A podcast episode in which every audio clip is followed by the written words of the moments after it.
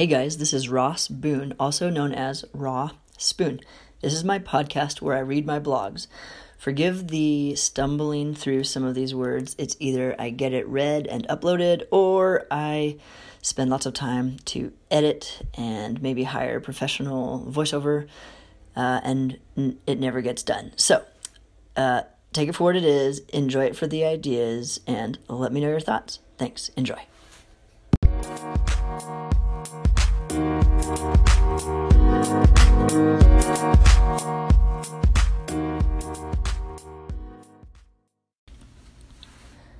just playing high school still.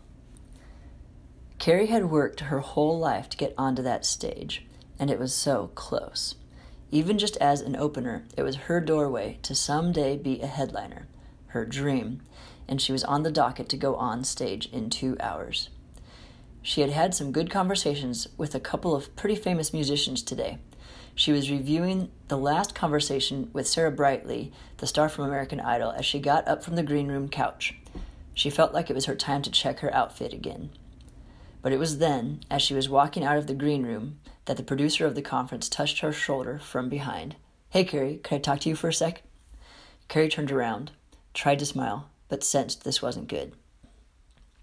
Hey, so we had Melanie Bader just call in and ask if we had a spot open for her still. Oh, the YouTube girl?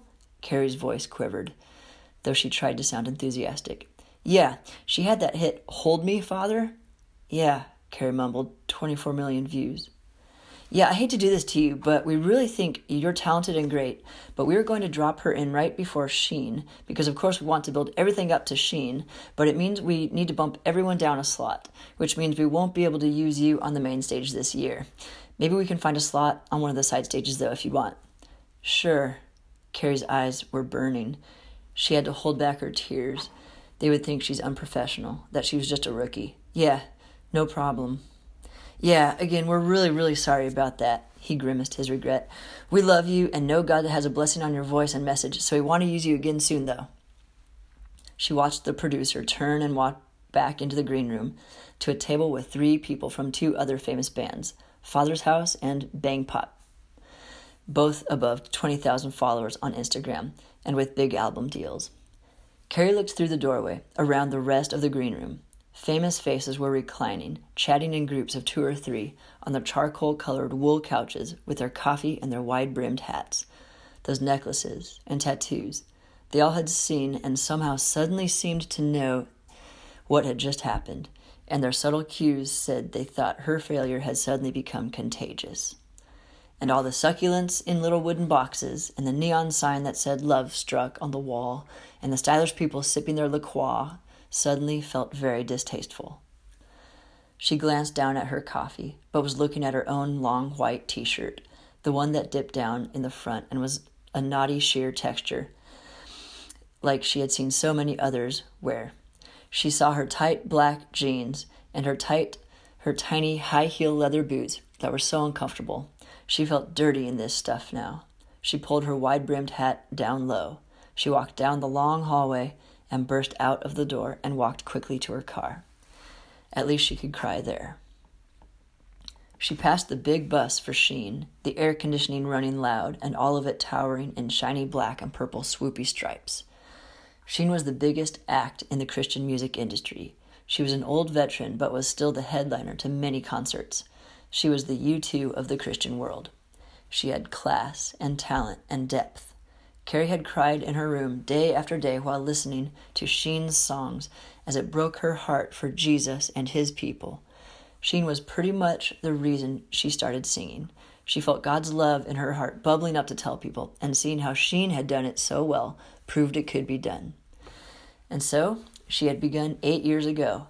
She had moved up fast, but still had come to this. Her car was just one of the cars in the sea of others a hundred feet away from the big Sheen bus in the shadow of the arena.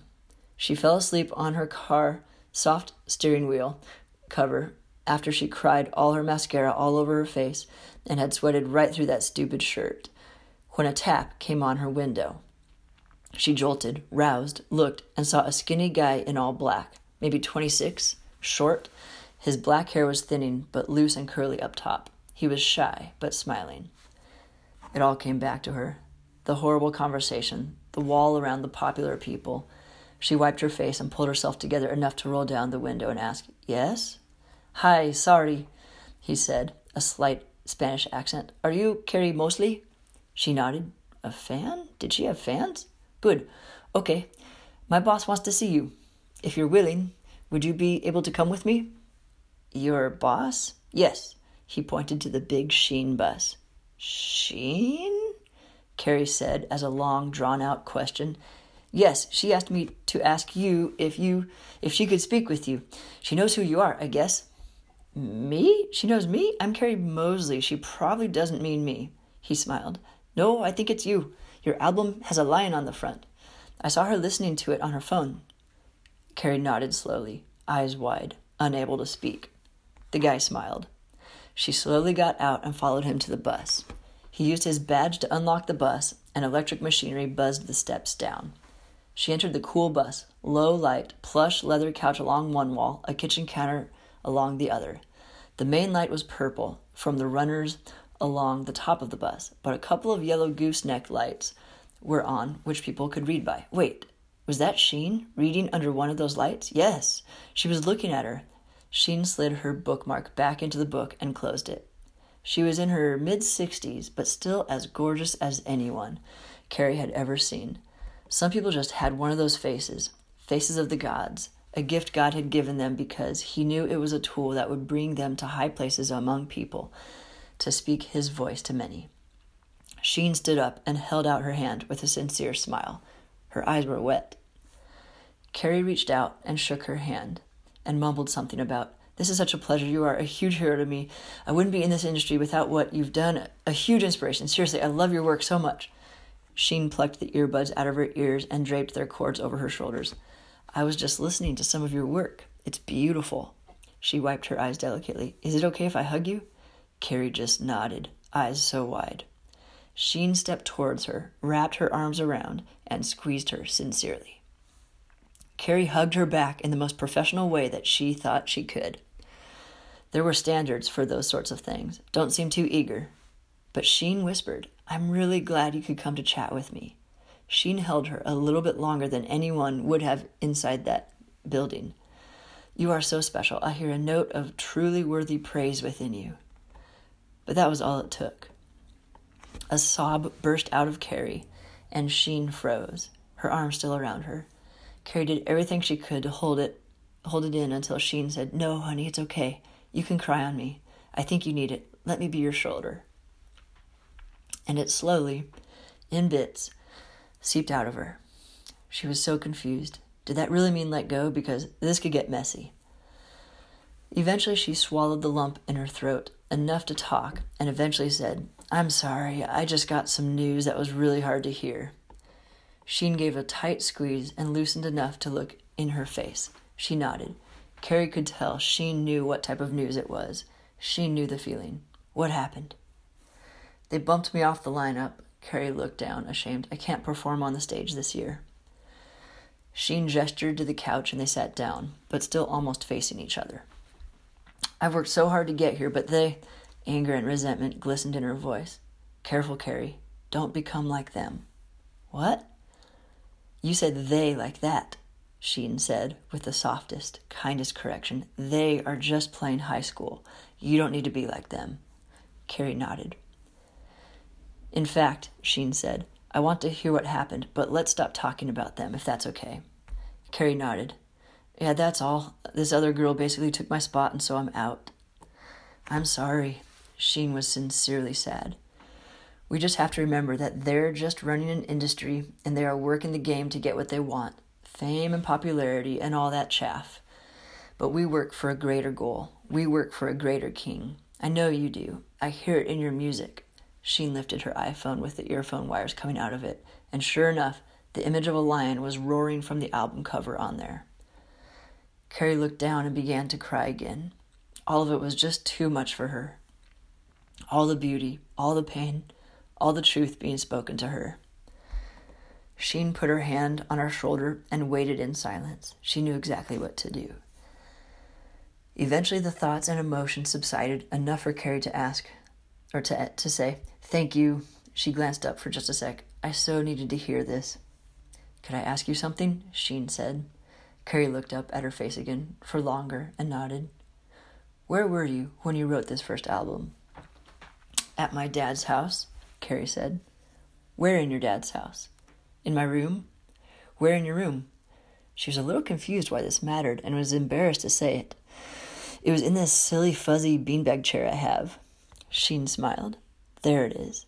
You call it silly because you don't think that the world would respect it. You wrote this album album from that silly beanbag chair, a place very dear only to you. An unshakable smile crept onto Carrie's face. Yes, in the sun sometimes, especially in the rainstorms, though. After some sort of heartbreak, Sheen asked. Yeah, usually.